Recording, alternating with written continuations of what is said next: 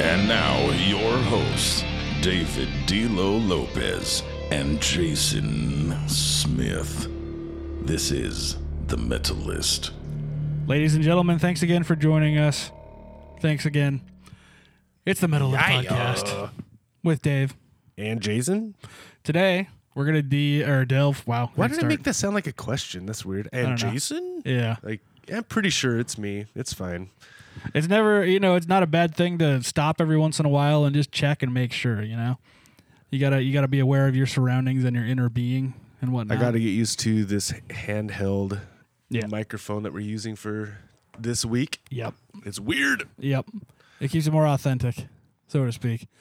So today we're going to talk about something very near and dear to a lot of people's hearts, especially if you're especially if you're a big fan of uh, denim, right? This is leather leather and denim. It depends on the combination. hair. Well, non hairsprayed hair. That's true. Yeah. God forbid. Today we're talking about thrash, the origins, the Well, current specifically withstandings. old school, but Yeah. did we want to? Okay, so do we want to talk about just like old school thrash in general? Are we talking about just the big four? Are we talking about just Metallica? You want to start off with the big four and then branch out from there? Because I was also thinking We could do that because then we don't have to do this for Slayer and Megadeth and Yeah, yeah. Anthrax. Yeah, so exactly. okay, so this will be our deep dive into the big four, Yeah. correct? Okay. Yeah. So where do you want to start? Metallica, right? I mean, that's where it all kind of roads lead to, as far as we can tell.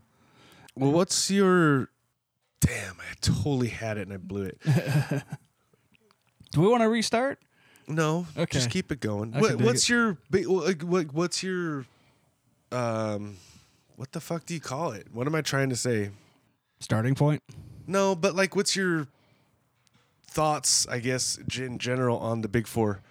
Big Four. Okay, okay. So Big Four. I know a lot of people contest what the actual Big Four is because in some people's minds, Anthrax doesn't belong on there, and they would rather see Testament or they would rather see Exodus or Death Angel or whatever. That's It- stupid. It is. It all makes sense to me, dude. It's not the big four.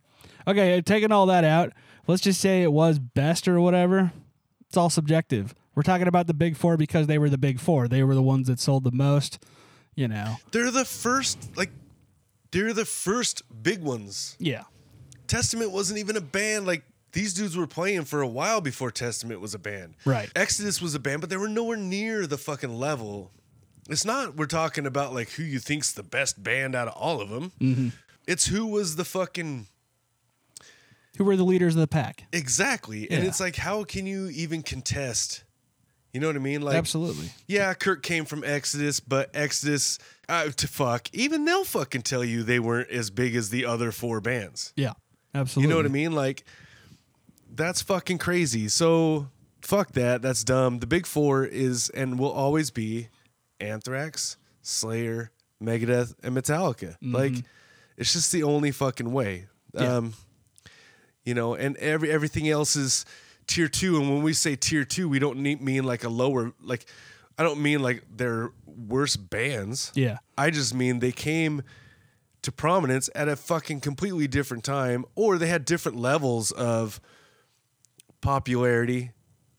You know, and I mean, I'm thinking probably tier two bands like Testament, Exodus, or even like uh, fuck. I mean, I guess even Flotsam and Jetsam. Yeah. Who are the other two Angel. that you- people think of? Overkill is another one Overkill's think another of. one that was kind of like a tier.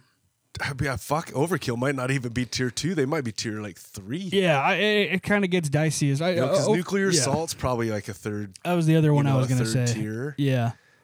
Like, it's not like they were huge. yeah. They did have some pretty big songs on Headbangers Ball, but like, I think they were later also. Right. Now you got me thinking because if we are going by, if it is the most genuine big four, who is the other big four? Is it's got to be Exodus and Testament at the very least. Probably Overkill. that other slot's killing me. Like Death Angel wasn't ever really that big. No. Neither was Flotsam, Um, right? Let's see. Yeah, I'm not sure. I mean, I don't even know who you would say. You know, the second tier. You know, other than maybe like, cause fuck, I think Flotsam and Jetsam was what eighty nine. 90. Yeah, give or take. I think they were 90s or something like that. Like, Well, I think the f- uh, first record with uh, Newsted was out before he joined, and that would have been in '87, right? No, we got probably. these little devices to tell us all these things. Oh, you gotta look some shit up, man. Yeah, some research. All right. So like Kreator would be like a tier two, only because uh, they weren't like very big in the United States because a lot of people here didn't hear them. Yeah.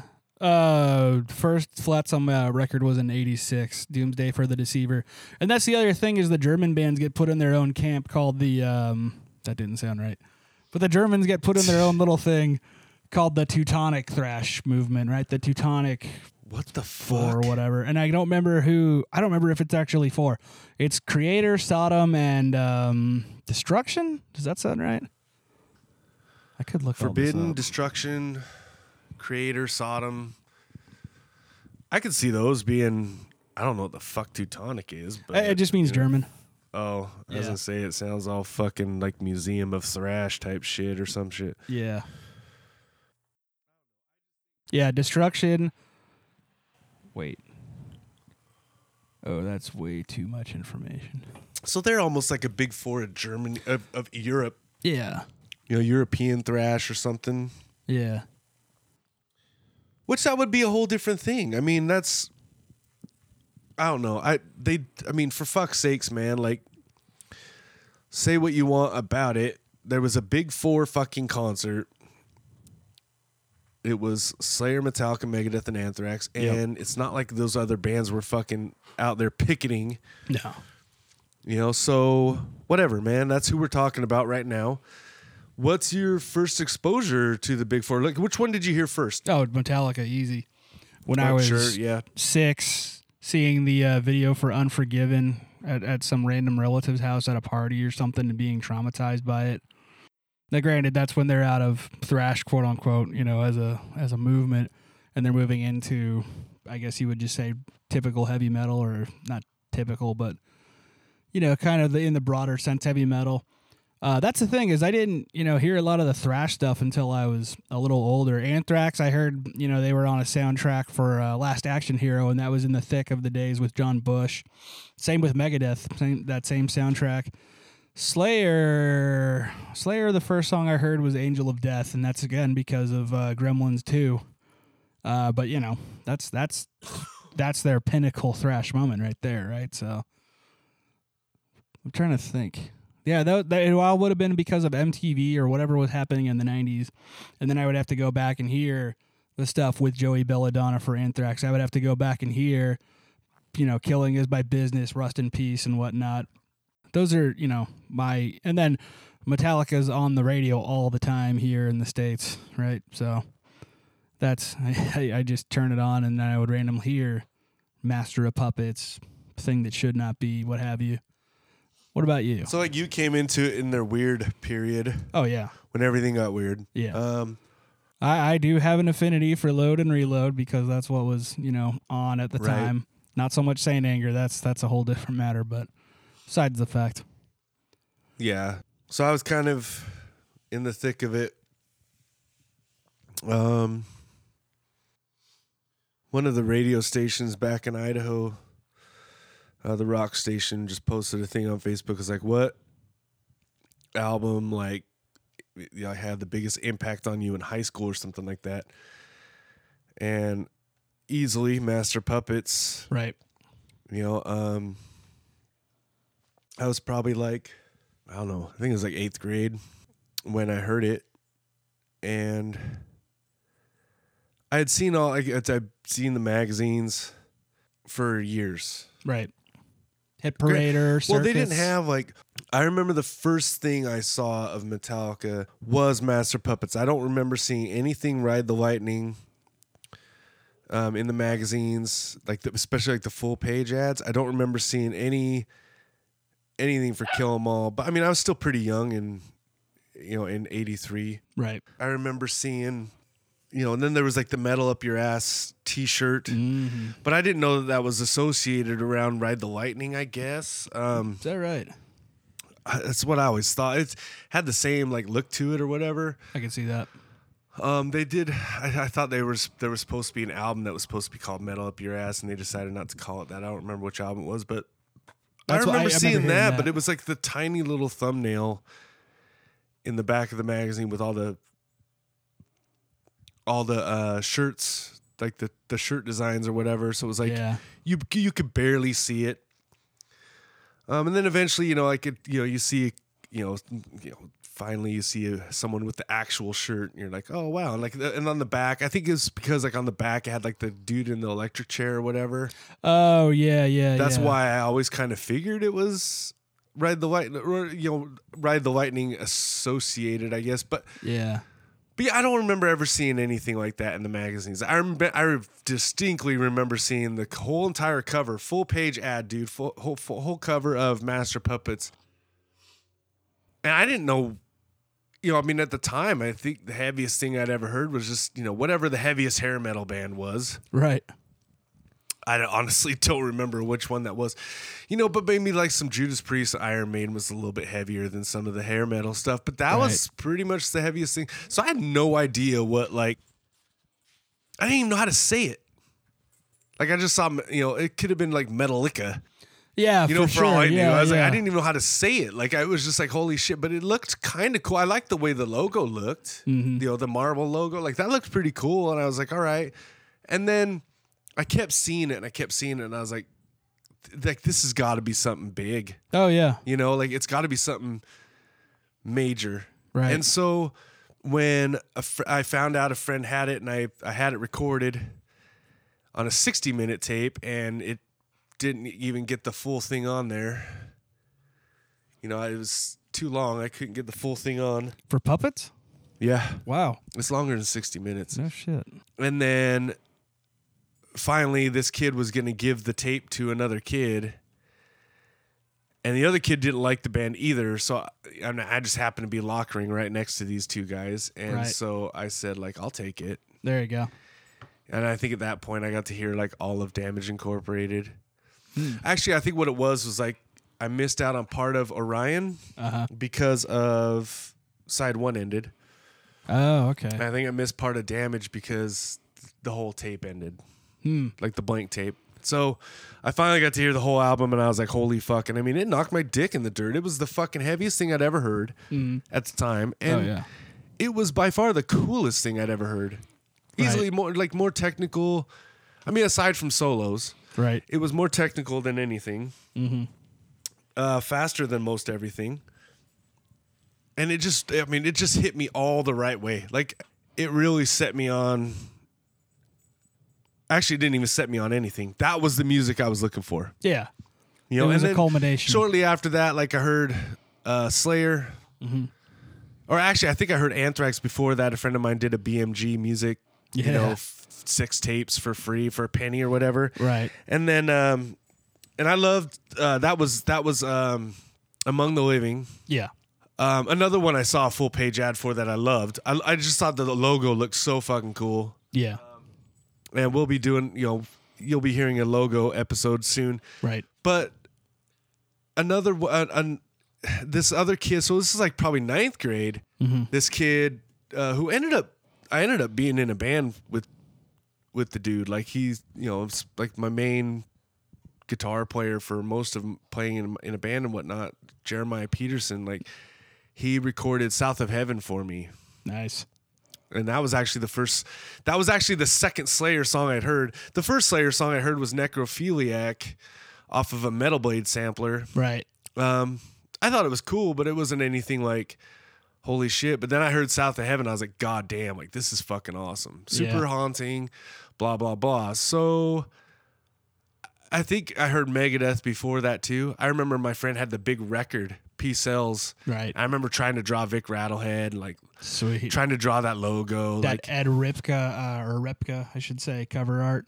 Yeah, like it was. I mean, I remember all that. Like, and you know, the the at the time, I, I was I was you know trying to play bass and and whatnot, and and um, I remember like you know just hearing Dave Ellefson just Yeah, dude. He's still my favorite of the And it was big like, four "Fuck bass yeah, players. Dude, like that was cool. And shortly after that, I mean, I just started getting more and more albums from all of them. It was like, so it went from like South of Heaven right to Hell Awaits.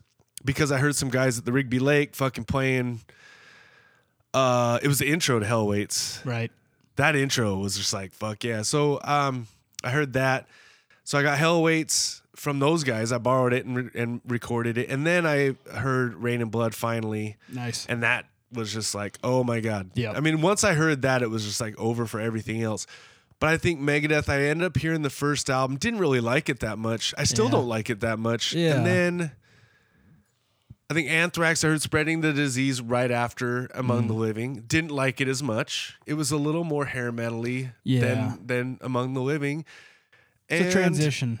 Metallica, after I heard, I in fact I think I got Ride the Lightning and Kill 'Em All both at the same time. Where I loved Ride the Lightning, I just wasn't quite as into Kill 'Em All. Same. Um, but I did like it. I liked it more than like the the earlier Anthrax. I liked it more than the earlier Megadeth stuff. Now, when I heard Hell Awaits, that was another one where it was like, okay, I love this too. Mm-hmm. So that's the thing about those first ones out of the gate. Do you think that's the thing? Is that like the songs are there? It's just the production hampers it a little. Well, it's also the time. So you so like Anthrax's earlier stuff, I mean, hair metal was huge. Like, and that's how you had to get seen. And so you're trying to tread that line where it's like, oh, well, we're kind of hair metal, but we mm-hmm. kind of want to do this thing. And it really, I mean, honestly, to me, like the way I always saw it was like, we're gonna have this almost hair metal-y kind of sound just to get our foot in the door. Right. You know, that's the thing is I I've heard Fistful of Metal with Neil Turbin, right?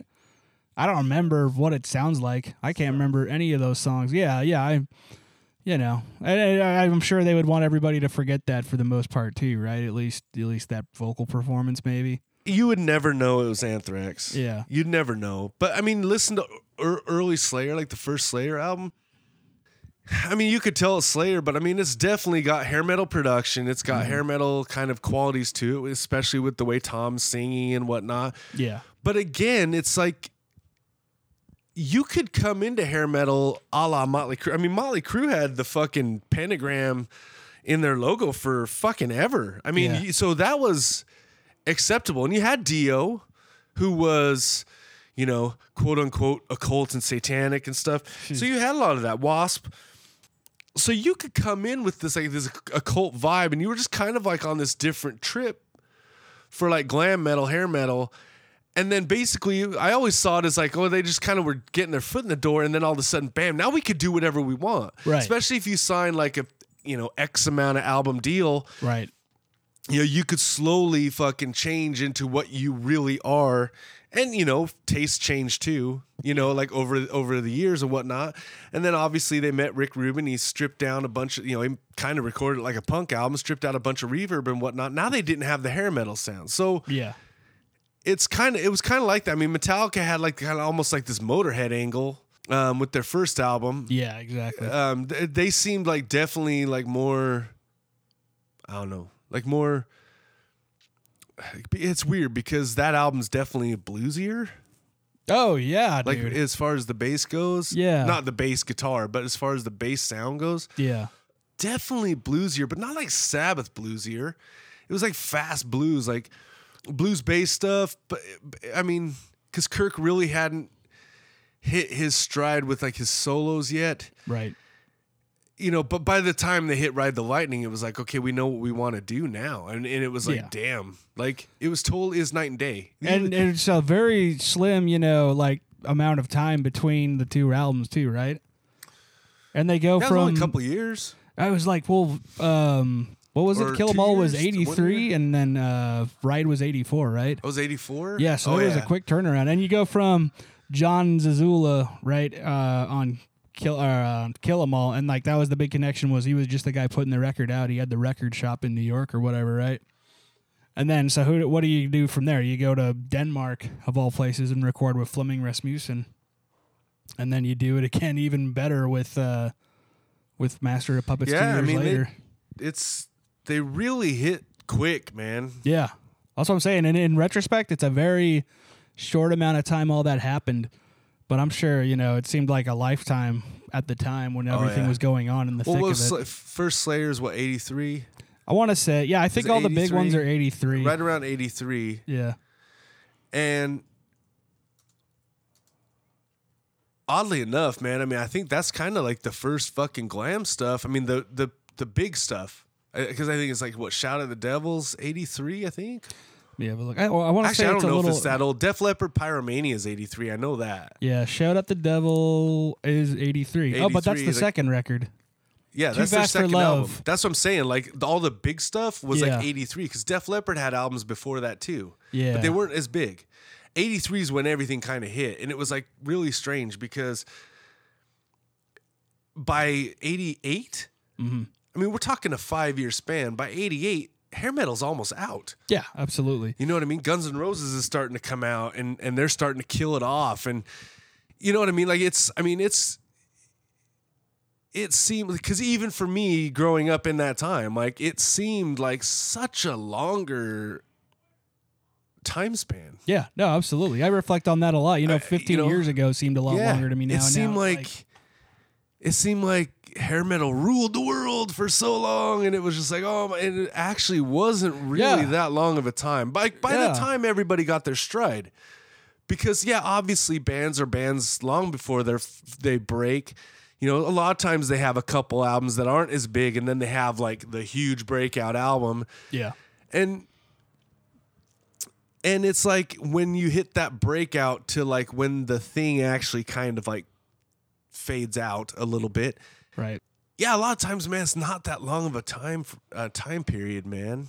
It's like- really kind of weird. Yeah, nu metal's prominence. The more it is like like in the thick of it. what's that five years? Is that five full years? if that like grunge like is maybe five years. I don't even think it's five years. no, no, i mean no, it's really weird. All the main movements i guess. They don't actually last that long in the No. in the, in the grand scheme because I think. I, I think that's another thing too though. Once the newness wears off, now it just be, it- now it's just part of the wheel. Yeah. you know what I mean. Like it's not oh we got a new spoke. It's it's like you know oh yeah we got this new spoke we got the new spoke and now it's just oh yeah that's just that spoke you know and so it's like all right it does kind of leave the spotlight but it's still there yeah, you know what I mean? So like it's really kind of interesting to me also that where okay, so where did these bands come from? So like Judas Priest you know, obviously Slayer talks about Judas Priest all the time. Like Right. you know, oh Judas Priest and, and Metallica said like oh, you know, Motorhead was a big deal. And then like there was a lot of those um those European bands too cuz Lars is from uh, Denmark. Denmark. yeah,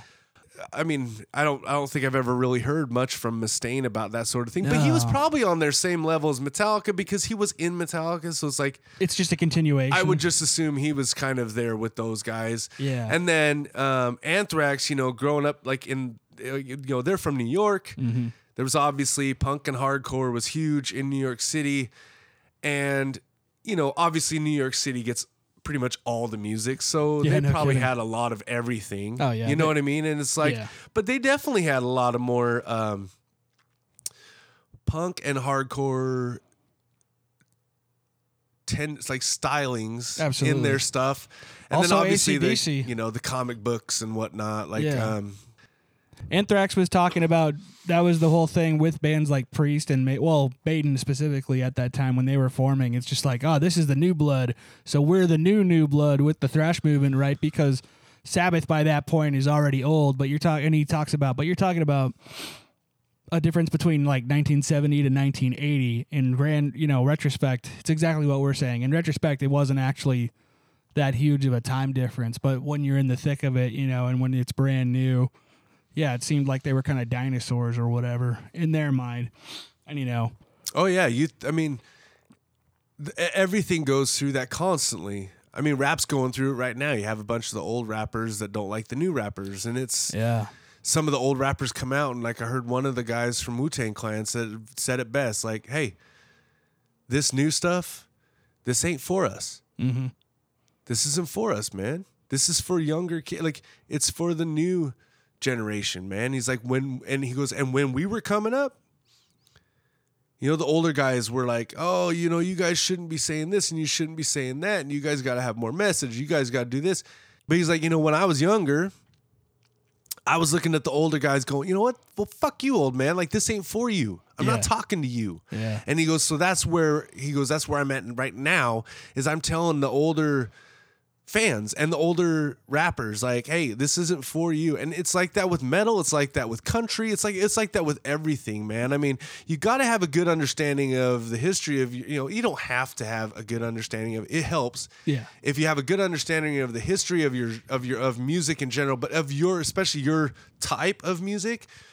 But at the same time you don't actually have to pay it any fucking respect or homage at all Yeah, no, you're absolutely. you're not trying to like unless you're trying to be a retro band, let a retro band.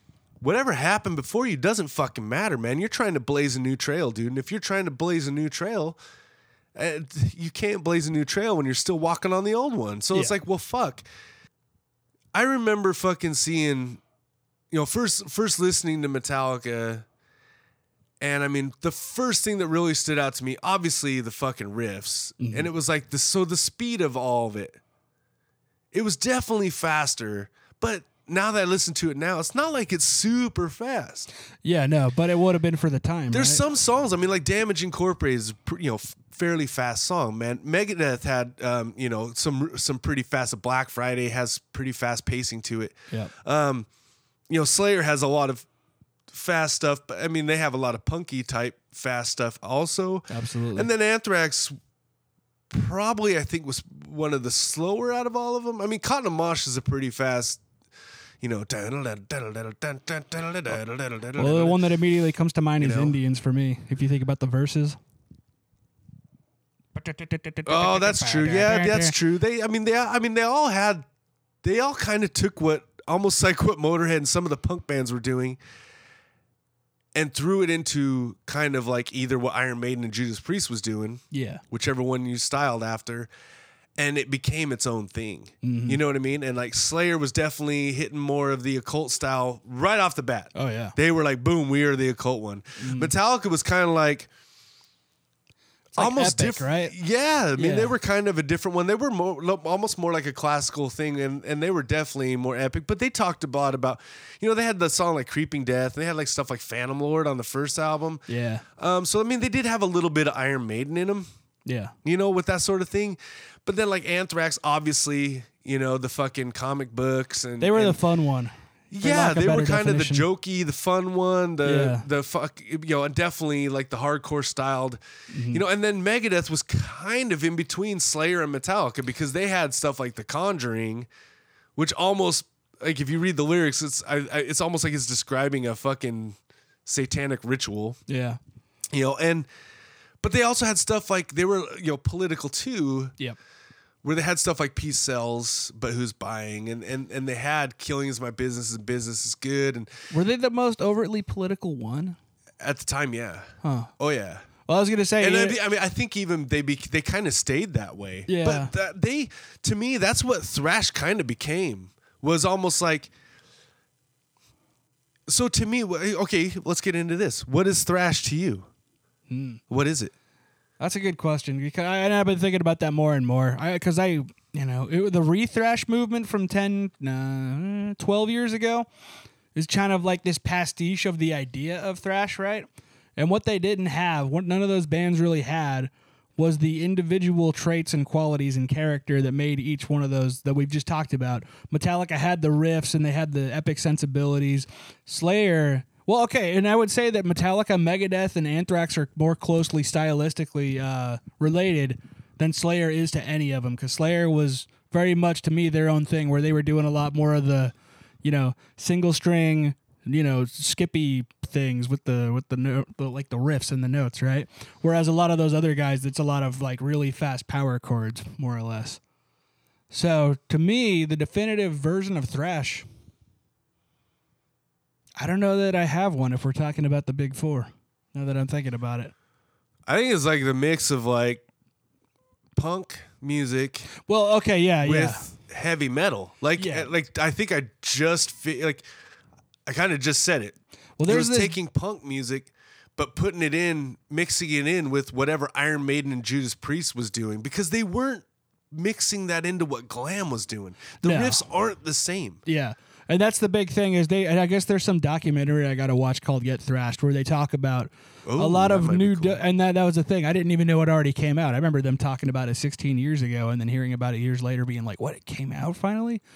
And um, they talk about like that was the thing was the first pollinization or cross hybridization, whatever you want to call it, pollinization of of punk and metal really came about with the the NWOBHM. Is that what it is? New wave of Brit- okay, yeah, Nawabum, as some people call it. Um, you know, with act with like what was going on with the punk and metal scenes in Britain at the time, right?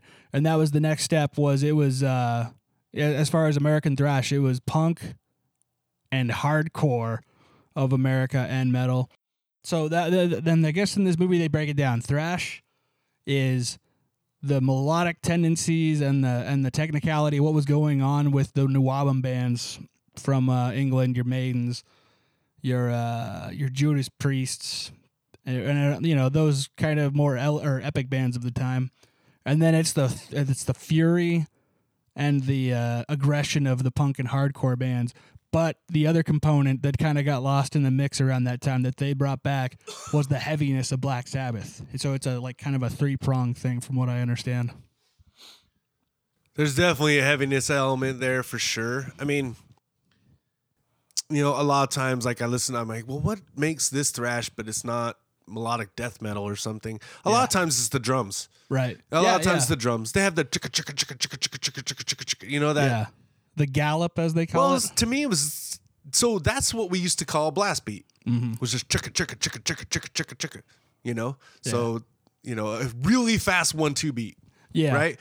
And now it's you know blast beats are you know with like everything going all at the same time. Yeah, it's and there's the variations Super fast snare. Like so when that happened, we you know we used to call those suffo blasts. Like that's Yeah. because suffocation was doing them. And the, but back then a blast beat was just that really fast you know, and then they have the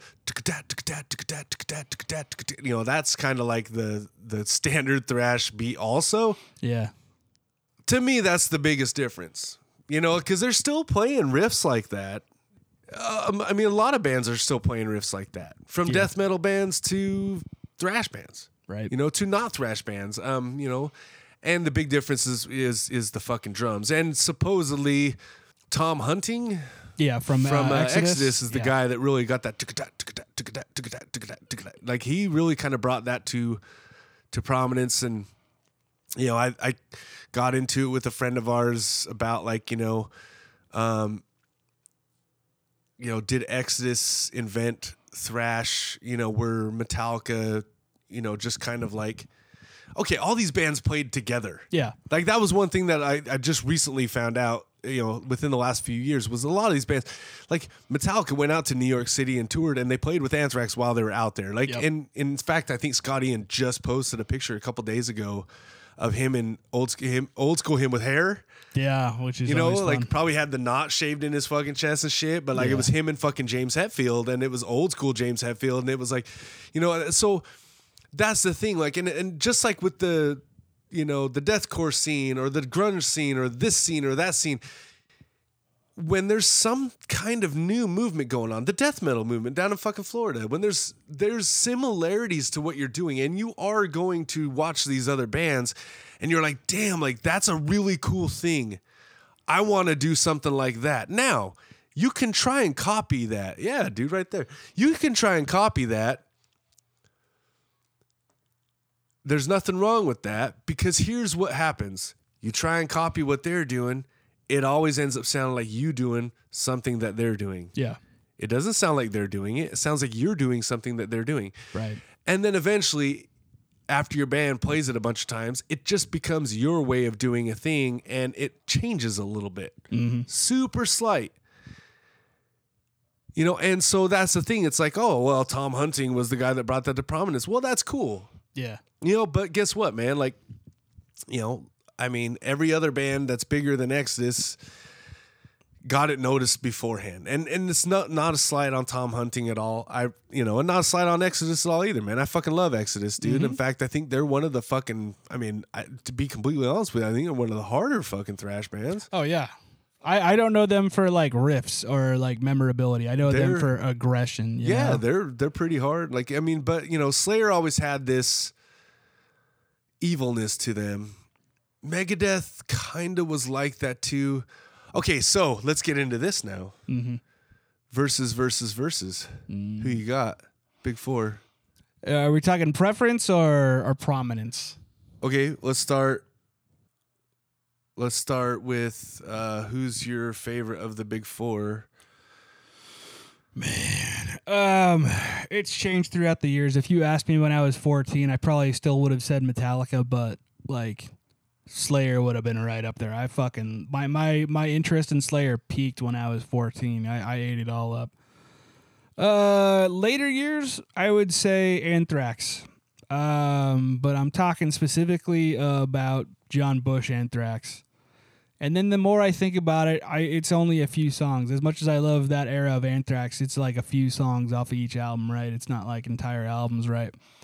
And then the more I think about it, maybe it's just Metallica. You know, it's hard to deny Metallica. Um, Megadeth's not in that conversation at all. As much as I love, as much as I love them all, it's all to one degree or another. Um, so I guess I'd have to say Metallica, dude. You can't deny. I can't deny the impact it had.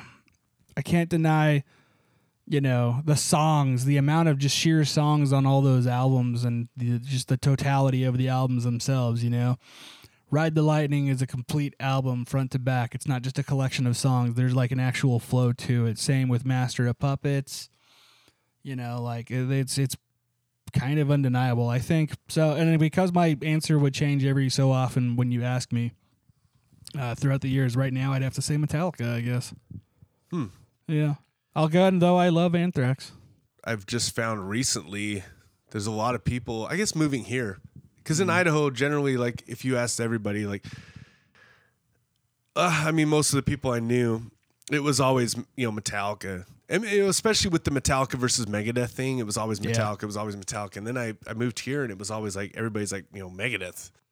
Yeah, I, a lot of people you talk to will I was say really that. surprised at how many people here just really loved Megadeth. I was like, wow, that's pretty interesting. I, I think wonder it's if that's because they're a little more favoritism. technical. And I was gonna say, I wonder if there's a, a local aspect to it too, because for a while, I don't know, maybe they are or not, but you know, Megadeth is a local band, or they were for a for a minute. Well, you They- know what's weird is like we always grew up under the this info that Dave Mustaine grew up in Inkom, Idaho, which is right by Pocatello, which is Really? right down the road from I- Idaho Falls. Yeah, No so. I, I just think like for me it was like you know you know, especially Metallica versus Megadeth. I just didn't like Dave's vocals as much. Um, uh, so it was always you know I mean yeah they had like they were technically I mean they're probably better. Mhm. I mean, they're probably a better band. I mean, I mean, as far as players, yeah, they're no, probably absolutely. a better band. I mean, yeah, Kirk's. yeah, I mean, not saying Metallica isn't good, but I mean, I I think like I don't know because that was the big thing. Is like every oh they're they're just much better guitar players and stuff, and it's like okay, so Mustaine could play solos, but I mean, I'm pretty sure James could play solos if he wanted to, but yeah. He knew Um, where his strengths were, and he wanted to, you know, keep. but yeah, I don't know. There was always this big thing about like oh they're more technical than than Metallica and stuff, and I was like all right, whatever. Doesn't I mean, make them but better to me, it's like songwriters. um, Slayer's the number one Yeah, for yeah, me. fair. Like they've always been, but uh, you know, I guess as a death metal dude, like, and that's kind of the roots of that. And it's like, well, of course that would, you know, I mean, fuck, you listen to Raining Blood, and it's just like Jesus, man. Like, Yeah. It's still album's- powerful as fuck. 33 years later, you know? Dude, that just Dave Lombardo just fucking ripping away. Just constant power, you know? Constant Power should be a band name. Um I don't know, man. They're they're they're all good to one degree or another. And then you got you got crossover thrash is a whole other movement, right? That kind of sprung up between that and hardcore a little further down the road. I mean, shit. Anthrax had the spinoff of uh, Stormtroopers of Death, you know, with, with Scott and Charlie and their former ba- or, uh, bassist Danny and their roadie. What's that dude's name? From uh, from Stormtroopers of Death, Billy Milano. Billy Milano. That's the one I'm looking for. Yeah, he was their roadie, and he introduced him. Well, yeah, and the they had they had SOD and like uh there was what Septic Flesh. Yeah, No, not Septic Flesh. or Septic, Death. Yeah, yeah, yeah. you know, you had um, a little side thing there. Cryptic Slaughter, uh, all, of the bands that spawned from that whole Venice Beach scene. Obviously, Suicidal, but you also had Excel. Oh no, I was talking about like basically like side projects of Oh, Kirk far as all Hammett and fucking Yeah. James Hetfield. James Hetfield played like drums or something in Septic Death, Hmm. or at least there was a there was a side project with him and Kirk. Yeah. Um, I know there's a Pushead connection between Septic. Oh, well, yeah, Pusshead Pushead- was the fucking you know. singer of Septic Death. That's Yeah. what it was. My bad. So then, so I've always thought like, I mean, obviously, it's a, yeah, fucking Slayer, you know, to me was the the big one. Even though back in the day it was always like Metallica, but you know, it took me a little bit longer to get into Slayer's sound. Mhm. You know, like, and some of it was the solos. Like, it took me longer to get into it. And then, so a lot of people don't like, you know, Slayer solos. They they sound like, oh, they're dead, they're dying cats and Yeah. fucking blah blah, and they're out of key. And uh, and like to me, that totally makes it work. That's Mm-hmm. what makes them sound more evil. Is the fact that like it doesn't sound pretty. yeah. At It's all. Literally wailing guitars. Yeah. Yeah. And you know, and like Anthrax always had the shittiest solos. Dave Spitz or Dan Spitz was just Mm-hmm. he just wasn't the guy. I, I get that you had the guy, you know, and and they had him for a while. And I know there was some bad blood when he left or whatever. But like you listen to them now with fucking John, you know, from Shadows Fall and, and fuck man. I mean it's like, wow, this is what they actually you know, because by the time they had like, you know, Dime play with them on Stomp 442, Yeah, dude. they weren't even playing thrash music at that point. So it was like, uh, whatever. Like this isn't even Anthrax to me. But but now you listen to it and you're like, wow, like, you know, this is what it would sound like with like it would like I have looked up the live videos recently and hearing him play solos on the old stuff and I'm just like, wow. Like Yeah. that's what it sounds like with the fucking actual like really good uh solo guitar player. And then obviously Megadeth was kind of hard to get into certain things because they never had the same dudes. That's true, you yeah, know, it's yeah. always just Dave and Dave. Yeah. You know, and it, they, I mean, I mean, it's it Even for a while, it it wasn't. shows for them because they, it always sounded like Megadeth. I mean, Yeah. you know, and then you know, obviously Metallica. I mean, it was pretty solid until Cliff died, and and it was you listen to all this stuff remastered now, and I don't know how the fuck Dave Mustaine did it. He talks about going in and cleaning up tape and stuff, and I'm like, how do you clean? I I don't know. You talking about those I- Megadeth Dude, the remasters? Megadeth remasters were amazing. Yeah, it's it's an album by album thing for me. The one for um, Rust in Peace, I love. The one for Countdown, I do not. But I think that's because I grew up with it a certain way. It's like we were talking about the Ozzy stuff with the Bob Daisley and drummer dude, Yeah. and just being used to the one way for so long that like technically that's a better recording for Countdown. But I prefer, you know, I prefer the way I heard it for twenty some odd years before that, you know. Uh, but it's all good. They have both versions on Spotify. Last I checked. Uh, th- how about like there's two or three different versions of Rust in Peace, and they all sound good. It's just what which one do you want to hear at that moment? You know, like like uh, it's commendable the way that a lot of that turned out. Hey, and, and as far as I know, Killing is my business. Like they've done remasters on it, and I still it's still really hard for me to get into. You know. It's not as good of stuff. I mean, that's the thing. Like, if you remaster something that, you know, I mean, if it's a riff you don't like and you remaster it, it's just going to sound like a louder riff you don't like. Right. You know, I mean, there's not much you could do to that. I mean, you, but I mean, dude, I'm talking like so far so good. So what? That original album sounds like shit. Uh, yeah, for sure. Sounds like total ass. And that remaster he did sounds amazing. I'm like, Yeah, how the fuck? And then, you know, there was the big thing about like, you know, he had to, you know, they were so you know fucking doped up on heroin that that the producer was going in and like finishing guitar solos or redoing guitar solos and stuff, and they had no idea. nice.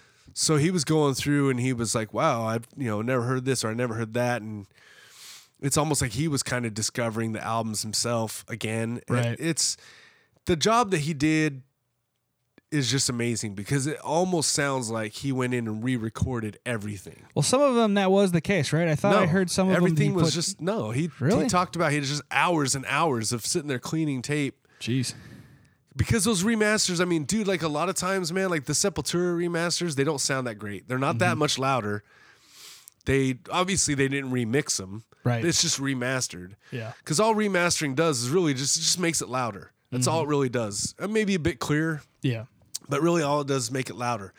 Now, if you get a remixed and remastered, now that's now you have something different. I think that's what everybody wanted with And Justice for All was a Yeah. remix and a remaster. But I guarantee you, dude, because of what Jason is doing and the sound that he has on his bass, you can turn that bass up, man, and it's still gonna sound the same. Also, unless you completely change that guitar sound on that album, the sound that all these people just love, I, I don't like it. It's uh-huh. too scooped.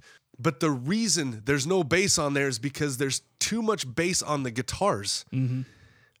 And it just completely wipes everything out and it just becomes one big fucking wah wah type of sound. For sure. And it's like, okay, like I don't know what you would call it. It's it's so integrated almost that there's n- probably not a lot you could do unless you completely fucking like re EQ the like you have the dry guitar tracks and you re EQ them or something. Yeah. Like I think that's be that would be the only way. Re EQ the bass too, like you know. Plus he plays with a pick, so he's super tight. Especially if he's picking the exact same direction they are. Yeah. it'll be super tight, and it's going to be harder to hear anyway. You know, and then top it all off. I mean, he could. There's not a ton of parts where he's playing something different. A lot of times he's playing exactly what the guitar is playing, Yeah. And in a sense, he's just a another rhythm guitar, and it's just like Jesus Christ, dude. Like, yeah, you're probably not gonna be able to hear him much, Right. Not like Cliff. I mean, Cliff played finger style, so you're it's gonna have a different tone to it, and you know, and and then I mean, obviously, you know, he had he free reign to you know do your solos and and this and that, but but he did play a finger style and he did play a different style. He didn't just back exactly what they played the entire time. Where most of what Jason does is, and he used a lot of chords too, which I mean sound huge, Yeah. but it's gonna sound like the guitar. Mm-hmm. You know what I mean? So. So it's kind of interesting. I know Anthrax didn't do remasters. I think they just re re recorded stuff because they don't have their their masters because they were on Mega. Was it Megaforce or Island? They were yeah, both of those. Well, it was both. But which one? like the prominent stuff? I- Well, it was there was one that folded, but they they had the rights.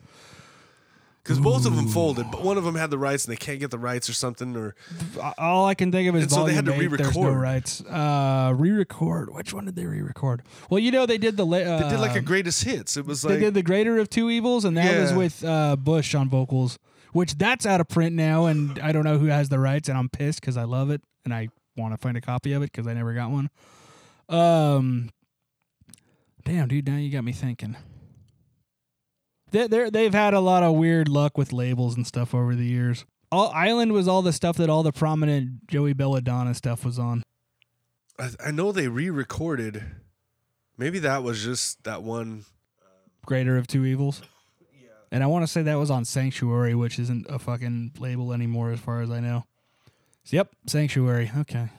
Yeah, so I mean that's you know, How great, by the way. We're gonna re-record stuff that we don't have the rights to, and now they don't have the rights to that either. Uh, And they're not pushing Bush stuff these days, which bums me out. But that's just me. Um, I don't know. Their discography's all over the place. but I mean they got all the stuff on. They got all the stuff. I mean, they in fact they just released an anniversary edition of State of Euphoria, Mm-hmm. which has been cleaned up a little bit and it sounds a little bit better. Um, but I mean, not like not like it, it just sounds like somebody turned up the volume. It's not like Yeah. they cleaned up the tracks and stuff like that. Like like you listen to those Megadeth remasters. I mean, there's like you know it's gated and stuff. Like there's no hiss at all. There's no noise at all. Like it just sounds immaculate. Oh yeah, And I didn't know they're on Megaforce again. Like I said, like I mean, it sounds like he went in and re-recorded all that shit. Like it's fucking crazy. Like you listen, you're like, holy fuck, you know. The death, you know, death remasters were like that too. So Yeah. there's a lot of the old stuff that's like that. Like and and so then all of these bands got weird. Yep. Every fucking one of them. I mean, Slayer didn't get light, but they got weird too. They changed their fucking style up a little bit. A lot of people say, "Oh, when did Slayer become a hardcore band?" You had Megadeth doing really weird stuff, cryptic writings and shit, like Risk. It was very strange. You I know, have obviously affinity Metallica kind of going into a grunge ish direction. Yeah. Anthrax doing whatever the fuck Yeah. the sound of white noise and and Stomp 442 was. I mean, I'm a big, not a big, but I used to really enjoy listening to Armored Saint. I like John Bush's vocals. I think he's a excellent vocalist. and I just didn't really like the stuff that Anthrax was doing with him. Mm. I, I know Um, that's the thing for a lot of people, and that that's my Anthrax. I came. That's what I yeah, came that's into. the alternative era, and that's Yeah. like your formative time Yeah, is in the alternative era where literally like everything was weird. Yep. Like 95% of music was just weird at the time.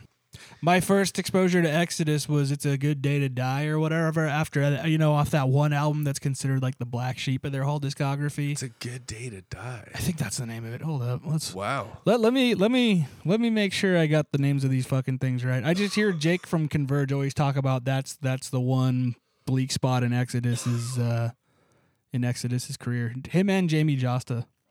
Force of Habit is the album, and Oh, I remember that album. Yeah. It- I didn't. Li- I didn't like that one very much. that that was my Good Day to Die. Okay, so Good Day to Die. Yep. That's okay, just what so I was coming out of guitar into. players, Ooh, okay. who you got? Let's say Uh, solo. Let's say let's say solo guitar player. I've had this this thought in my head a million times that I'm never, especially recently. I was doing this the other day. and we're talking big four, not Yeah, yeah. the no. other. We'll we'll do it. We we could do another episode on like tier two or something. But Yeah. Oh man. I. Uh, it'd have to be somebody. I mean, it's really who do we got? We got Kerry and Jeff, You got Kerry and Jeff. Kirk, Yeah. You have got Dave and- uh, Marty Friedman. Marty Friedman, Chris uh, Poland. Chris Broderick. You, Megadeth has got a fucking stable, a never-ending Oh, yeah, stable. you could. Okay, so we're going full career. Yeah. Uh, Anthrax, you got Danny Spitz, you got Paul Crook for a very little bit, you got uh, Rob Caggiano, and then you have Jon Donais. yeah, Jon Donais. Who was the fucking? And then there's probably some other dudes before that too. You also have Jeff Young for Megadeth. Mm-hmm. okay, I got just it. some I- random dude. Nope. I, well, I just speaking of random dudes, I got my I got my pick. You ready? Okay. Lloyd Grant from from the original recording of uh of Hit the Lights on the Metal Massacre compilation for Metallica. A Jamaican guy who's only just now starting to get out there and play music again because he didn't want to join Metallica full time because he wanted to go to school. And so now he's getting back into it. And he's since played with them a number of times. Why are you taking that dude? What does he play like? It's just like like I just like the story of it. It's not even like that he's a great guitar player. I'm just I'm just joking around. But like I Oh, do like I'm like his you're rendition. just that dude. You're you're the. Oh, I only like the demo. No. Shit, man. I only like the guys that were in the band before they actually became the band, and they were kind of just like kids. Honestly, I might go Rob Caggiano. I always really liked his style. And like like he was prominent at the time. He's he's killing it right now in Volbeat. I was Good say, is on he him. the Volbeat dude? yeah, now he's in Volbeat. That he left Anthrax to go do Volbeat. He was in Damned Things too, which he's not uh, anymore with Scott Ian. Um, and um, I just really liked his style. I, I you know I love Kirk Hammett, but like he just does the one thing with the wah pedal, right? Uh, and he's good at it. You know, he's obviously been doing it for over thirty years. Um, Dave Mustaine, I like. Never really picked. Oh, I might have changed my answer to Marty Friedman, dude. Marty Friedman's. Marty's my favorite. I mean, I've, if we're taking solos, Yeah. Marty Friedman, but I like his solo stuff too. Yeah, yeah. No, same. He, I liked him before he joined Megadeth. yeah, like that was the big thing. Like, cacophony. yeah, Cacophony Yeah. was fucking great. I mean, you know, pair him up with Becker, and it was just like, wow, dude, like oh, that's Oh, yeah. really fucking cool. Like I loved all that stuff, and I mean, yeah, I got love for the guys for Slayer, but, but I mean, as far as the solos go, I was never a Kirk guy. Yeah. Like I don't get me wrong. His solos are fine for Metallica. They work great for what they're doing. I love he's when I first heard him. You know, That's the big thing, dude. Like Kirk Hammett's fast. Yeah. And he needed to be fast. Yeah. Like, you know, Satriani student, Mm-hmm. you know, um, really fits Metallica's music very well. Absolutely. And even later Metallica, he still he shifted gears and he still sounds fucking good for what they're doing. Yeah. You know, I I never really noticed enough s- of enough of a particular Dave Mustaine style. Yeah. Because I never really knew whose solos were whose. That's right. But like I said, I mean, I do know Marty Friedman, and I always liked him. I've, you know, Anthrax is. It, it was never about solos with those guys. Yeah. It was always like, "Where's that mosh part at?" right. Yeah. you So know? yeah, put me down for put me down for Marty Friedman. I guess is the follow up question going to be rhythm guitarist? Sure, let's go rhythm guitar. I'll, I'll make a whole band because like I mean, we'll talk about like okay, so we're talking like just playing ability, but also like their riffs, dude. Like, Yep. who out of those four bands, who do you like the riffs the best? for me, it's got to be Scott Ian, followed immediately by James Hetfield because I feel like they were very, very close style wise, you know. But I, if I had to go one more than the other, I always just like this little extra stomp feeling to to what day or you know Scott Ian was putting down, you know. Yeah, Um, how about you? I'm taking Hanneman. All right, yeah, yeah, let's do that too. I remember reading a thing in Revolver magazine. It was like the top ten Slayer riffs. Yeah. and it was with Kerry King. They Yeah, were doing yeah. a thing with Kerry King, and and uh, I mean they're like fucking like six deep, seven deep, or something like that. And Kerry kind of laughs. He's like, "Oh, I see how it is. You're taking all Jeff's riffs, yeah. and it was all like the classic Slayer riffs, you know, like." Yeah, And, and Kerry said like, "Oh yeah, this is all Jeff stuff." Like, and and Jeff was just fuck. I mean, he, you know, he was in the background a lot.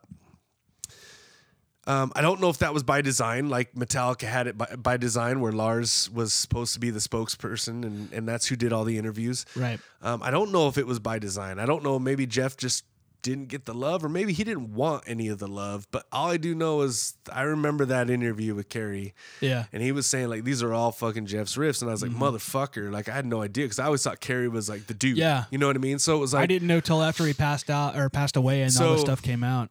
yeah, I was like, oh man, like this is fucking awesome. And it's, so it's like, okay, well, Jeff's my dude. Like, I mean, Mm-hmm. and as much as I love riffs from all of them, I mean, it's just fucking this the Slayer fucking the menace that comes with those riffs. You know the the sound of their guitars. I love. Like, I know a lot of people don't like the sound of their guitars, and I mean, dude, definitely there's some albums where it's not that great. Um, but I mean, in particular, back in the day, like the the fucking sound of their guitars was just awesome. And Oh, yeah. the thing I really loved about it was like you could tell it was Slayer. Yeah, no doubt. Yeah, You know that's what I I'm mean? saying. Like- they had a very distinct style compared to all the Yeah, they had a totally different fucking kind of sound, especially back then. It was Oh, like yeah. fuck, man. But like, um, yeah, that that's who I would take. I mean, as far as drummers, I would probably go. I don't know, because I mean, as much as I like Lombardo, though, dude, Benante's a fucking beast too, dude. Okay, see, okay, now here's know what where- I mean? Here's Like, my I crossroads, dude. Yeah, because I, I, love think Lombardo. Benante doesn't get any love. Like, I I don't either. Here's the thing: is he would be my number one, but if we're talking career wise, if we're talking classic dudes, Benante's it. I you know, Lars is a competent drummer enough that does he's, he's he, he serves his purpose. I think he's the worst of the bunch. he is, but but I'm just saying I, I I've come around and But been like, okay, yeah, he serves a purpose. he's terrible. Lombardo isn't even my favorite Slayer drummer, dude. I was always The a big Paul Bostaph guy? Yeah. And I love Lombardo, you know, in general for all his other stuff. But when it came to Slayer, I always preferred Paul Bostaph. And uh, I like that Lombardo's super chaotic. yeah, uh, yeah, yeah. The, what the you know where his fucking fills come from? The, Lat- well, yeah, his Latin shit. yeah, Like, it's it's so, the Cuban roots. so yeah, I, I like that he's as chaotic as their solos. yeah, uh, yes, yeah, It adds massively to the evilness of that band. But by the time they got to like they got Bostaph, I mean, obviously, Divine Intervention was kind of like that, or not Divine Intervention. Um, yeah, yeah, Ob- that was the kind of the the tipping point of we're going from this evil occult you know kind of version of slayer to this more almost like practical like hard Yeah. kind of fucking slayer Yep. like almost more like street type slayer Yeah. you know what i mean like I mean, they still dabbled with some of that stuff too. Don't get me wrong, but it wasn't as prominent as back when they before that. And you know, and so the stuff with Bo staff or Bostaph, however you say it, like what he's doing definitely fits what they're doing, Yeah. especially that newer fucking style. I think if they would have put out something like Diabolus with Dave Lombardo, it'd be a very different. It would be album. weird sounding. Yeah, Um, yeah. There'd be a lot. Well, I mean, probably the producer would have said, "Hey, you know, let's not. Can we not fill right Yeah, there, please?" yeah, yeah. For, there's a lot of room for it. Well, I, I bet the word overplay would come out a lot in, Yeah. in those studio sessions. So I don't think it would have been as good. Yeah. I- okay, well, I love that album. I do too. I a know lot, a lot of people, hate that it. album. Yeah. I fuck you, dude. That album's awesome. it's hard dude. as fuck. That was the first Slayer album I ever I fucking ever bought. Oh, really? Yeah, again, Wow. Where Well, with the time yeah, that's true. up, you I- yeah, that that album's fucking hard. It's man. underrated. Like, There- it's there is really some good. cringy stuff on there looking back, but like the good stuff is fucking good. I don't even think there's anything cringeworthy on there. I There's think, a few moments I think there's some like, stuff on eh. God Hates Us All that's kind of like, oh, I, you I agree. But, yeah, weird. but yeah, time. I mean, as far as so you're taking you're taking Bostaph. so here, I, I mean, for Slayer, like some type of a fucking disease. Yeah, it does. But so here's my thing. My default answer for years has been it, it literally if you wanted to take my at a time you- you wanted to take my uh my dream lineup for the big 4, like a a person from every band. Dude, that's how we should have done this. it would be fucking Anthrax with a different bassist. However, Whoa, what? Frank Bello's awesome. he is. He absolutely is. And I and I and it's hard to replace him. And we're gonna but we're gonna when we get to the bassist, I'm gonna I'll I'll get more into it. Um but like so that, that here's the thing about the Anthrax or excuse me, uh Megadeth drummers. Like I don't know, a lot of them a lot of them are they're all fucking great to a degree, right? I always but like I don't know, to a degree. I, everybody talks about how Gar Samuelson was this brilliant like jazz drummer guy, and maybe it's because Well, of the him and Chris was in. Poland were both like jazz dudes. Yeah, like dude. that's what was so weird. Just think about the album they were on, though, dude. Killing is my fucking business. I just I didn't hear it, but Oh like, no, they were both on Peace Sells. yeah. I, where are they? Oh yeah, it's Chris Paul and Gar Oh. Samuelson. Well, shit, that Yeah. changes things. Okay, so there's that. But then you also got, you know, I grew up with, you know, when I got into Megadeth, it was Nick Menza and Marty Friedman, who we already talked about Marty Friedman, but Nick Menza, and I've heard drummers say that Nick Menza was a hack. I, was, I don't, I'm not, I don't know drums. You know, I'm not a drummer. Um, if you say so, I, I thought he was a solid fucking drummer. Um, and then they've had other guys come and go. So now here's the one thing where I'm like, ooh, that's that's making me, you know, it's it's making it difficult for me to commit to Charlie Benante. Who's dr- who's the fucking drummer for Lamb or uh, excuse me? Chris Adler. Well, I was gonna say You don't get to say Chris Adler. He's barely on I no, album. no, no. That, that's not what I meant. I meant who's the drummer that he, uh, came after him for Megadeth? It's fucking Dirk from Soilwork. Oh yeah. Yeah. So now I'm just like, uh, does that count? No, that doesn't count. Okay, then Charlie Benante. But dude, oh, I'm like, wait, man, yeah, what? yeah, yeah, yeah, yeah. Can't pick a Um, dude that's done one album. I mean, they're coming out with the album this year, but I yeah, mean, I know. That's why I was like, "Ooh, It's like, man. technicalities, dude." But yeah, no, dude. Charlie, Charlie's the man.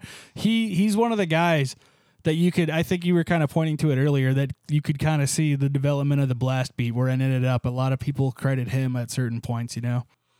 Um, what do we want to do? Vocalist or bassist? let's go. Let's go into bass players, man. Like, who you got for that? Like, So obviously Cliff is the man. He's the he's the guy. You know, he, he's amazing. He, he's pointed at as being one of the reasons Metallica is the way it was. He was the guy that introduced them to hardcore and funk. He's the guy that got him into. Uh, he's the classical. he's the classical too. dude. He's the classic rock dude. Like he's the guy that really put the diversity in there and really sowed the seeds. Uh, you could you could point at to him as being the reason that a lot of it turned out the way it did. First of all, he's not my preferred Metallica bassist because again, when I grew up, it was it was Jason Newsted. Um, and even then, you could point out some things here and there with him. Uh, and I feel bad for Rob Trujillo, dude, because Rob Trujillo is an amazing bassist, and he doesn't get a lot of credit these days because of what he's done with Metallica. But like, It's weird to me. He's always a suicidal tendencies, infectious grooves yeah, guy. and Ozzy. When I was growing up, he was with Ozzy. He did stuff with. Uh, I never acknowledged him as anything other than uh, not acknowledge. I mean, of course, he's the bass player for Metallica. Yeah, When he played with Ozzy, I had no idea that he was even playing with Ozzy, and it was kind of a revolving door. It was kind of like, oh, Ozzy had these touring guys. It was like whatever. I Yeah. I couldn't fucking care less who the fuck Ozzy's other people were. yeah, he was the funnest guy So to watch during like those whatever. shows, though, dude. Like he was an amazing But- showman. Same with Metallica. He's the funnest guy to watch on Metallica. to me, now. the stuff that he does in Metallica too is not Robert Trujillo. To No, me, it's- like it's- to me, Robert Trujillo is the stuff that he's doing on old suicidal tendencies Yeah, and infectious grooves. Yeah. like, and I think he only played on a couple of the infectious grooves albums. Like, well, I mean, that's all they did, right? They they they were kind know, of a they had like three thing. or four. But I mean, he also he also didn't play on like a ton of suicidal tendency stuff Nah. either. But, but but supposedly he has a really big hand still in in helping him out and stuff. And funny funny thing talking about infectious grooves. You remember you remember Encino Man, Oh yeah, dude. Yeah. Infectious grooves playing at the end. It's Yeah. Brendan Fraser dancing along with with Pauly Shore and fucking oh yeah. and and uh, Sean Astin and and Robert Trujillo. So I kind of want to watch that now. So we're talking Metallica dudes. That's that's where all that's at. Um, Slayer, you, you know, Yeah. Tom Araya. He just had a, to sing. yeah, he's a competent bass player. He's not there. He's not yeah. there to be playing. The Have you ever heard the isolated tracks for Raining Blood? No, It's I don't think I would want to. it's I've well. s- So here's the thing. Well, I like, mean, I've seen the tabs. Like I've I've learned the songs. Like, but like it's- the big thing is where they isolate each track or whatever. So this uh, Christian Hand, shout out, you are the man, and he's really one of the guys that kickstarted this whole thing. He he uh he would bring in tracks, be like, dude, check this out, and he explained how he did it, but my pea brain couldn't understand, you know, what he was talking about. But it sounded cool, and so he brought in one day to this show. He brought in uh he brought in tracks from Slayer from Raining Blood, and he's like, dude, here's okay, here's what the drums are doing, and you hear Dave Lombardo, you're just like, oh my god, here's what the guitars are doing. You're like, oh, that's crazy to hear them isolated, right? And then, and I'm talking specifically about like the end, um, you know, that like end part of Raining Blood, right? So like to hear these frantic, crazy stuff these guys are doing. And then you just hear, and then you just hear Tom Araya going, it's like, it was fun. oh yeah, dude. He's he's just not. It's the bass isn't supposed to be anything important in that band. Yeah. You know, So- it's That's Slayer. Uh, again, we're talking about Frank Bello from Anthrax, dude. He is the man. There's no denying that. But my favorite fa- or, uh, Big Four bassist has always been fucking uh, Dave Ellefson from Megadeth. he's awesome. Yeah, dude. That's so that's my pick. Like he had a very distinctive tone. He had a very distinctive way of playing. A lot of a lot of the backbone, especially of some of those songs, is his bass. You know, playing. They did a whole song with just him on the bass. yeah, like I mean, there's drums, but it's just him on the bass. There's no guitar. yeah, Very few bands do something like that. yeah. So so my You know, my and it's not bassist. it's not just you know a solo. It's not anesthesia. Yeah. like it's an actual song. Mm-hmm. Mustaine is singing on it. There are drums, and then the actual majority of that song is just Ellefson fucking playing. yeah. And to me, it's like, wow. So you have Cliff, Jason, who is awesome as well. Mm-hmm. You know, Bello and fucking LF's Ellefson. Like, that's four really fucking awesome bass players. Like, Absolutely. And I don't think they get talked about a whole hell of a lot. Cliff does. Cliff gets a lot of fucking love. Yeah, absolutely. The rest of those dudes don't really get talked about a whole lot. And I mean, yeah, sure, on fucking a lot of Metallica stuff, you don't really get to hear Jason, but on the Black album, you do. Absolutely. And he plays some cool shit. But definitely on fucking, you know, Doomsday for the Deceiver, on fucking Flotsam and Jetsam, he fucking goes off on that album. Like, Oh, yeah. listen to that shit. You'll hear a fucking dude who can play. Yeah. He was kind of like, I could, I don't know if he was, now that I think about it, but he seemed to me like a dude who was, who grew up listening to fucking the shit that Cliff Burton was doing. Yeah. You know, like with the little crazy fucking just random solos in the thing, like, you know, but I mean, Ellefson did that too. I would probably take, I'd probably go with Cliff. Fair enough. He was, he's the first one out of all of them that I really fucking heard and, and just was just like, fuck. He's a one in a million. Like dude, the guy was so fucking good. But I mean, you know, Frank Bello too. Like, I mean, I just really liked his fucking bass sound. It had that really kind of fucking like aluminum, Yeah. crinkly kind kind of sound. There's almost a chorusy effect to it at you know, times, like, almost. It clunked, it clunky. It was more like Steve Harris yeah. sound. it's like, bright as fuck.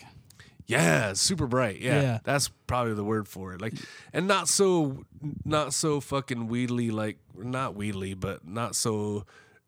I don't know what you would call it. Like Testament's fucking sound, Mm-hmm. where it's just like sounds like a fucking weird caterpillar crawling on a metal leaf. I don't know. It's really weird. I like it. No, that, that's a good way to put it. And now, vocalists. That one's, dude. This one's fucking really rough because they're all like none of them scream. So That's true. It's Closest like- is Araya, right? But it's more of like a shout. It's, uh, it's almost hardcore.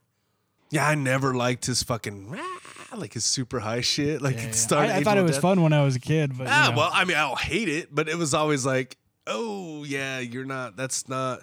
But again, it added to the chaos because it didn't sound good, like pretty. yeah, no, that's Nothing true. yeah. Slayer did sounded pretty. I mean, No. maybe the fucking clean parts, but even then, it was pretty evil sounding. yeah, no, for sure. You know what I mean? Like nothing sounded pretty. Like everything sounded ugly and evil. Yeah. And that was what made them so fucking awesome. Mm-hmm. I really don't like Dave Mustaine's vocals, especially back in the day. I do know that on that Dystopia album, they tuned everything down, so he's singing a little bit lower, and he sounds a lot better to me. Yeah. it's um, his voice sounds a lot better. It's not his singing ability.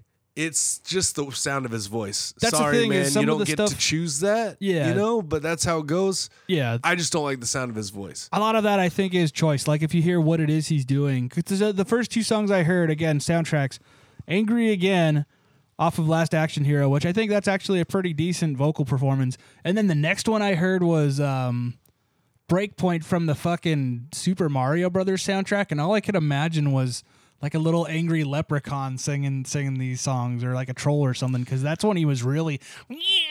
Yeah, it's like hello, me, meet Yeah. the real So me. it's like- it's like what the fuck, dude? like it's so strange. It's yeah, it's what he's feeling at the time or what it is he chooses to do that that it kind of throws me off. You know what I mean? Like he can do other stuff. He just some of it was like, no, it should sound like I'm like trying to breathe through my nose and have a really hard time while doing it. You know, like I was like, okay, so that's it's weird because do. Belladonna is basically just a fucking glam singer. Yes. I mean he doesn't really. He's got the. I mean, he's almost like Steve Perry. he's, you know, yeah, that's this whole class. You know, Rush, Journey, like Yeah, that whole it's, thing. It's like okay, so I think in that regard, I'm not going with James, even though I liked his. You know, obviously the older stuff, not the newer stuff. But Mm-hmm. I mean, I'm gonna go late era Slayer Tom okay, for my vocals. fair enough. You know where I'm But going. you know, Yep, yep, yep. yo, you're going John Bush, I'm sure. Yes, I, indeed. Again, uh, Hetfield's a close second because, like, I do feel like he is kind of underappreciated for what he does because he did come up with good melodies. He had a certain amount of force He in his had a voice roughness back in the day. He had a roughness that was cool. Like, Yeah. uh, like I said, I mean, the earlier stuff, like, it fucking sounds great. Mm-hmm. Um, and definitely for what they were doing, I just to me, it's like you know, like the whole like what you were saying, like hardcore Araya. Like, I really like that style. yeah. When he like really started to grow into it.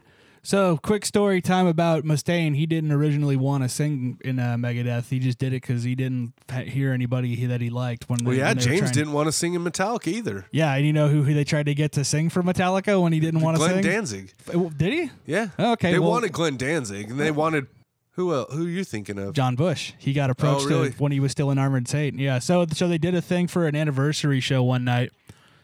So um yeah, there was there was the anniversary show where uh, John Bush came out and sung a Four Horsemen with him.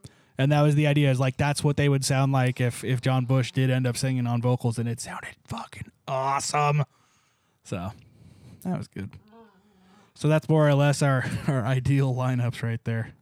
You know, there was always that game of like, oh, if you could take this person from this band, put him in another band, Yeah. you know, and ev- I mean, everybody was always like, oh, Dave Lombardo and Metallica. And I'm like, I don't think it would work good. Was he one of the guys that filled in that one night that Lars was sick, or was that somebody else? Uh, I don't know. I haven't heard much of Metallica lately just because, like, obviously I don't. Well, we'll get into that in the episode, but yeah, fifteen. Yeah, fifteen years ago they were at like download or something, and, and Lars got really sick last minute, so they had to have people come in and fill in on drums. And I want to say one of them was Lombardo, but the one I know for sure was Joey Jordison, and that was awesome.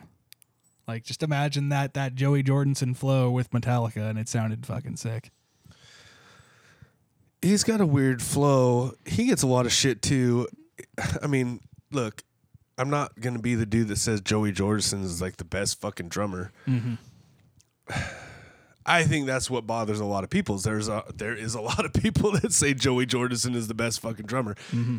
Lars is okay. Metallica is one of the biggest bands ever.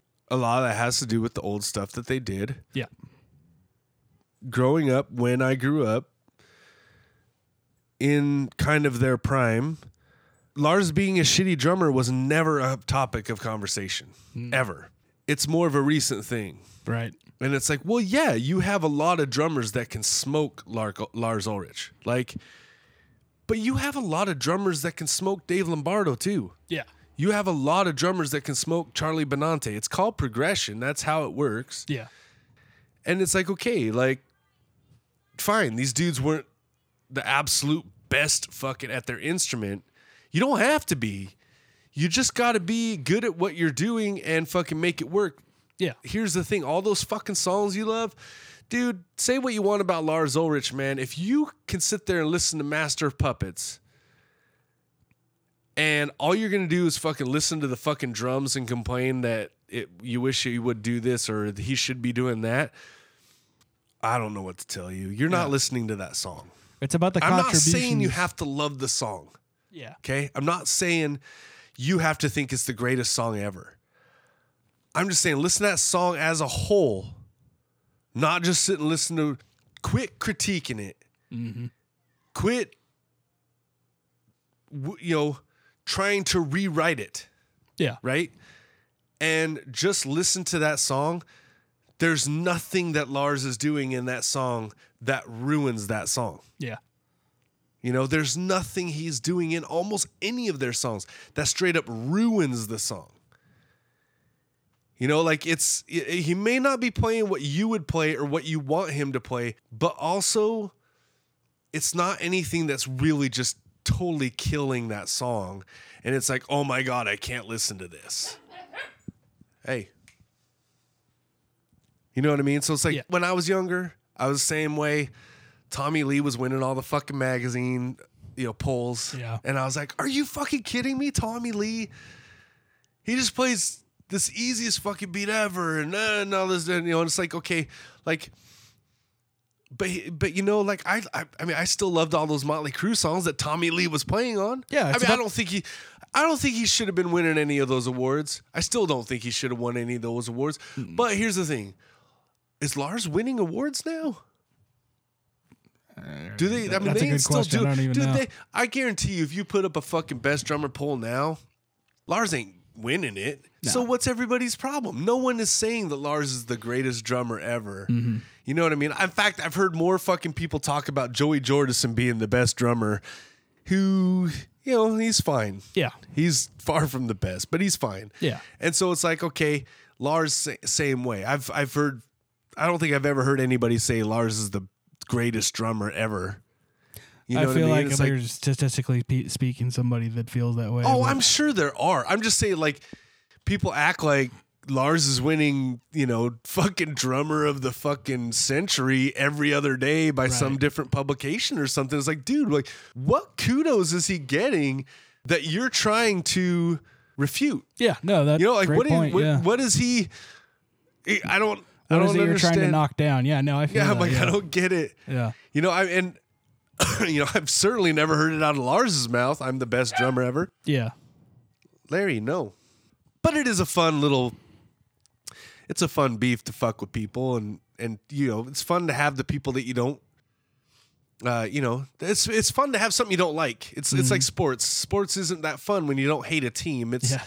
It's like fuck, man. Like you you got to have some type of conflict there so you can have some type of resolution or some type of overcoming moment. Like, and yeah, you don't like Lars Ulrich, fine. Like you know, I'm not a huge Lars Ulrich fan. Don't get me wrong. I know it was, it was the big thing is like, oh, you know, he fucking sold all these paintings and got all this fucking money. I'm like, man, you wish you could do that shit. You mm-hmm. wish you would have done that. Yeah. You're just mad because you didn't think of it. Yep. Because damn, I would do that shit ten times if I could. You know, sell some fucking art. It's not like he's the only fucker to ever do that. Yeah. He's a he's a he's an entrepreneur. He's a figurehead. He's a character. He's fucking smart. Yeah, dude. He's, trying to live. He's a businessman, Yo, and he's good at it. yeah. I mean, fuck it. that's the thing. It's it's kind of like a news flash to musicians, not just metal musicians either. Musicians, period, man. Like I know everybody wants to fucking have this big fucking idea in their head that they're doing it for the art so they have they feel like they have more integrity but news fucking flash dude integrity doesn't pay your bills. Mm-hmm. Art doesn't pay your bills dude money does and that's just how it fucking goes. Mm-hmm. You can still make a shitload of money while keeping your integrity. Lars ulrich i never heard him say he would never fucking sell art. Yeah, that is true. I never heard him say anything like art's for fucking pussies and I'll never fucking do that. I never heard him say anything like that. He's a fucking smart dude, man. He fucking mm-hmm. sold some art, made some money. He's rich as fuck. Yeah. Fine. Don't be mad because he's rich as fuck. Not everybody is rich as a douchebag.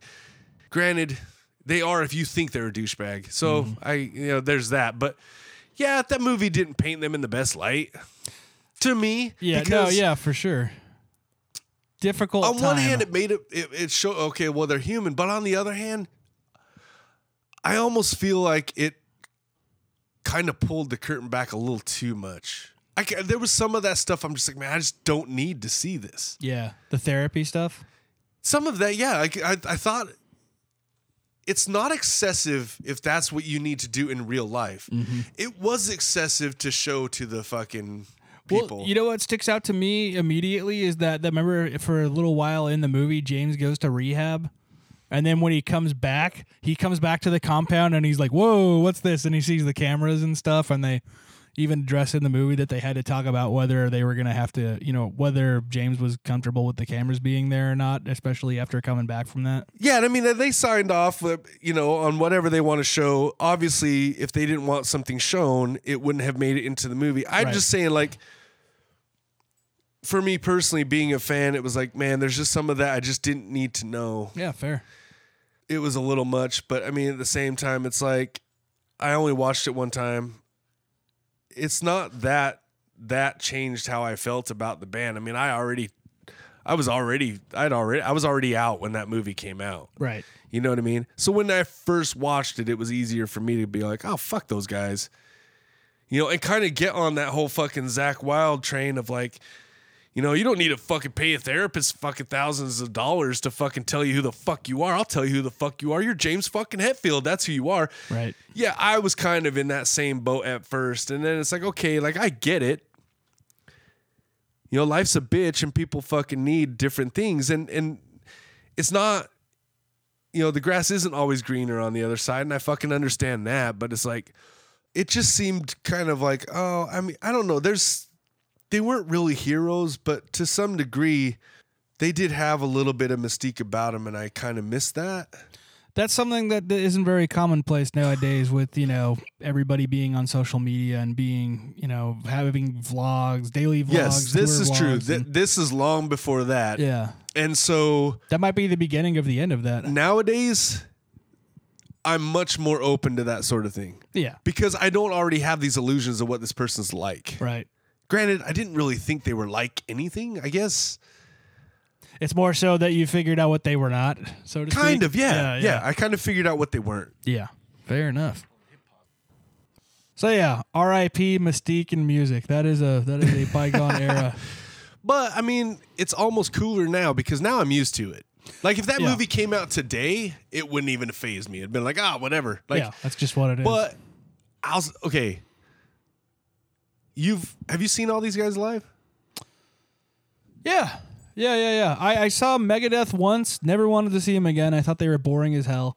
And that's a bummer. Uh, I loved seeing Anthrax live with Bush, and then I saw them last year ish with uh with uh Belladonna, and they are two different bands. Uh to a very noticeable point. Slayer I saw in ninety nine and that was like you know that was the only second second show I've ever been to. So I mean that was that was a hell of a thing. But like, and then I saw them do Reign in Blood in its entirety. I almost want to say that's like peak Slayer, which is weird because they were kind of older, but I would agree though, based on but that's when saw, they were yeah. touring a ton, so they Yeah. became the machine. Yep. Like you know, um, Mhm. I've seen, I've only seen Metallica. Okay, Wh- which lineup? Or I guess which I bassist saw him I should Cliff, say. and I saw him with really? Jason. Fuck, dude. That oh Um, man. But I don't think so. Megadeth's putting out an album this year. Mm-hmm. Slayer's on their string of "We're Done" tours. The the um, big rumor is that the uh, final ever Slayer show is going to be in L.A. on New Year's Eve. It should be in L.A. I mean, Yeah. that's where they started. Yeah, and the uh, opening act for the for the final tour is going to be uh, Primus. Interesting. Yeah, which is funny because the first time I saw them, Primus was the band that went on right, right before them, so that'd be like closing a loop for me. Really? Yep. Yeah, they're kind of winding down. I've I've haven't wanted to see Slayer for a long time. I mean, I know you know Tom's fucked up. You know, Jeff died. Obviously, you know Dave hasn't been with the band for a long time. As much as I love Gary Holt, I'd rather. I guess I'd. Ra- I mean, I'd rather see him in, in Exodus. Um, But I mean, you know, I think it's awesome. They're still gonna finish it out and whatever. Like that's that's killer. Like, um, but like, I, I I've never really wanted to see Megadeth. I I always Megadeth was one. Of just like I always loved the music. You know, I'm I'm that guy because I now I know what fucking death metal fucking p- haters are like because I'm like, oh, I love the music, but I don't like the vocals. Yeah, okay, yeah. But I will listen to it. That's the difference. I will still listen to Megadeth, but I've never really wanted to see them live. They were so boring, dude. It was such a bummer. And that was my third show ever. And I'm just like, man, this is. I mean, I know for a while there, I remember reading in a magazine where Dave Mustaine said he had a guy in the back that was like basically playing along with him, and he would like do the the effects for him. Oh, yeah, yeah, yeah. I've heard they do that for Slayer, too. Now, at the time, I, I I remember thinking like, wow, that's really fucking cool. But I also was wondering like, well, wait a minute, like, how are you supposed to Im- improvise it all? Right. You know, and and the, I think the interviewer even asked like, so that leaves that pretty much cuts out all improv- improvisation. He's like, I'm not trying to improvise. I'm trying to play it like it is on the CD. And that, I think that was the first time I ever really got it in my head of like, if I'm going to see you live. And you're trying to make it sound exactly like the CD, then why would I fucking go see you live? Why don't I just stay at home and listen to the CD? So Yeah. I've never really wanted to see them live, but but I mean, I know that you know they've got the album coming out. Slayer's winding it down. Um, Anthrax, I'm not sure what they're doing right now. I think they're on another album about about to do another one. Or oh, sh- Scott Ian's busy with Damned Things for the immediate future. They're gonna What put is out. it? Did you ever check out that band? It was it was Scott Ian and Rob who was in the time Anthrax, and then it was Keith from Every Time I Die and the bassist they had from Every Time I Die, and then it was Andrew Hurley and the other guitar player from Fall Out Boy. It was a super group. It's fun. It's you know old school. Their their their whole thing was it's old school hard rock, heavy metal. They're coming from Sabbath and Thin Lizzy and Led Zeppelin, and it's Oh, fun. I never heard of it, but yeah, I don't know. It's really weird. Right around John Bush, I, I kind of they kind of just fell away for me. Um, right.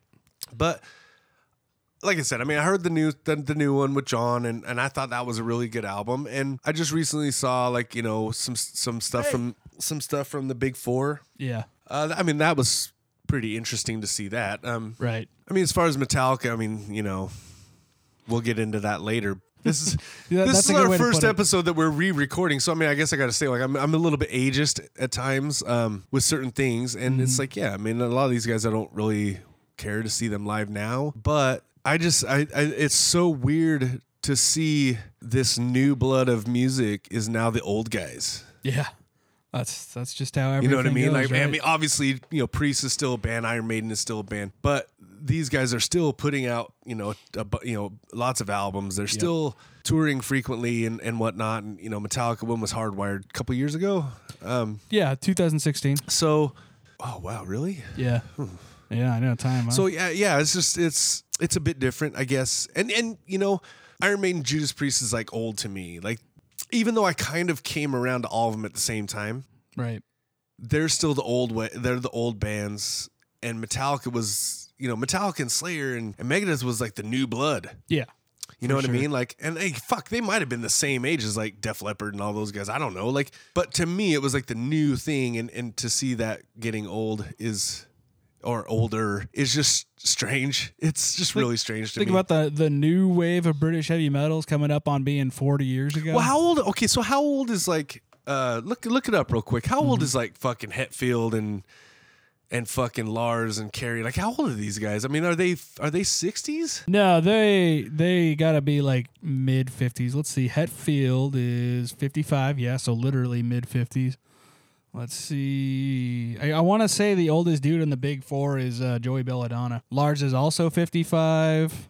Kerry King is 54, soon to be 55. And Joey Belladonna is 58. Yeah, soon to be 59. Well, so they're basically like right about ten to twelve years older than I am. So Mm-hmm. when I was listening to it when I was fourteen, they were like 24, 25, somewhere around there. Right. Weird. Ooh, Tom Araya is 57. It's so weird to soon me. to be 58. Yep, yep, yep, yep. That's how these things go. So, uh, okay, I can't imagine these guys playing the casino circuit when they're like 60. Nah. You know what I mean? I think that's why I think it's cool. Like Slayer's just like, you know what? Fuck it, man. We're done. Yeah, it is. It is to be. You know, it's cool to be able to say though, like you know, a band like Anthrax is still playing to multi generational people at this point. Seeing all the, you know, the the wide array, you know, not just people but de- different demographics, different ethnicities. You know, obviously, you know, the gender diversity is awesome there too. Like there's something to be said about bands that don't have to do the casino thing because they still have a steady fan base, you know. Um, and Anthrax is one of them. Uh, Megadeth is going to be fine. You know, he just keeps getting new people to play all this stuff, right? Um, Metallica is going to be fine. They, they- I guess the thing is that Lars keeps uh, simplifying his drum stuff to be able to keep on playing it. Slayer's the one that makes sense that would bow out because it is just all about brute force and energy, you know, and when that starts to diminish and that's what your whole backbone is built on, right? Like why not? Why not bow out gracefully on a 3-year farewell tour or however long it's been going? Uh, they put in their time. Good on them. Let them rest easy. I guess I guess uh Kerry's going to keep pursuing music after this and, you know, Oh, that'll be interesting. I'm kind of curious what he'll do. Yeah, and then um, So, you got anything else to say? We wrap this up. Thrash. I don't. Good Uh, yeah, Big Four. yeah. Well, More yeah, so big, Big four. Yeah. Okay. Yeah. Props to them for still doing what they do. They're obviously massively important. Dude, props for them doing a tour together. Yeah. Yeah. That for sure. It's too. not like they're all fucking homies, dude. Nah. This would be the same as I mean, obviously grunge can't do it now, but Mm-hmm. this would be the same as Morbid Angel touring with Cannibal Corpse, Obituary, and Deicide. Mm-hmm. You think that would ever happen? Yeah. They've talked about wanting to do something like that for a while. Yeah. Uh, suffocation was part of that conversation at one point too. I don't know if that's still the case. Because I've never heard of those guys really necessarily having like legit beef. I mean, obviously there's a healthy competition there, but there was like legit beef like in magazines between some of these bands. It wasn't just Dave Mustaine and and, and Metallica. I mean, Slayer has talked like you know shit on all of these bands. Yep. At, at least Kerry and Jeff. Yeah. Like, and so there, it was. It really surprised me. I thought it was really fucking cool that they put all that aside. I mean, people think like, oh, well, they're fucking old, and you should just be more mature. No, dude, like, it has nothing to do with maturity. It has everything to do with like fucking. It's it's just some we carry a lot. Like most people carry shit from years ago, mm-hmm. long into their fucking elder days. Like, so to be able to put that aside is pretty cool. Yeah. Absolutely. Did they ever release a DVD of that? Yep. And they broadcast it it on. how, how do you um, find it now? Since Oh. you know DVDs or whatever. So there was a service called Qello a few years back where it was a streaming service that specifically uh, traded in like live concerts and and document band documentaries. I don't know if it's still around or not because I haven't heard about it for years, but that was a thing for a while. It might be on Amazon. I mean, shit, you could probably just YouTube it. Truth be told, you know. Dude, that might be something I'd be interested in buying, man. Like, I mean, I don't like a lot, like check out a lot of col- concert footage, but something like that might be a big deal because I mean, it was a big deal for me growing up. These four bands, it Yeah. was huge. I mean, they changed the whole thing for me. Absolutely. They took me from oh like this glam thing is fucking cool and like I love all these fucking but to like wow this is like it, it for lack of a better term this was real music Yeah. for me. I- I Like, think it I might like, have- wow this shit just got so much better. So I don't know if we're gonna put this out f- before the Metallica episode or after. I'm not sure it'll be the same week so it should be soon. Well no one's gonna fucking need to know that. But uh yeah make sure you like and subscribe and rate and review. Mm-hmm. Follow us, the Metalist, on Facebook, Metalist Pod on Insta or Twitter. Isn't it? Me- oh, that's it's just Pod on Twitter. Yeah, because it's I just had to look Are at you that handling again. the Twitter? Yeah. 'Kay, 'cause Uh, Metalist Podcast on Instagram. Uh, and anywhere else you could find us. Please say hi. Let us let us know what you think. And that's about it for now, folks. Talk to you very soon. Later. Bye bye.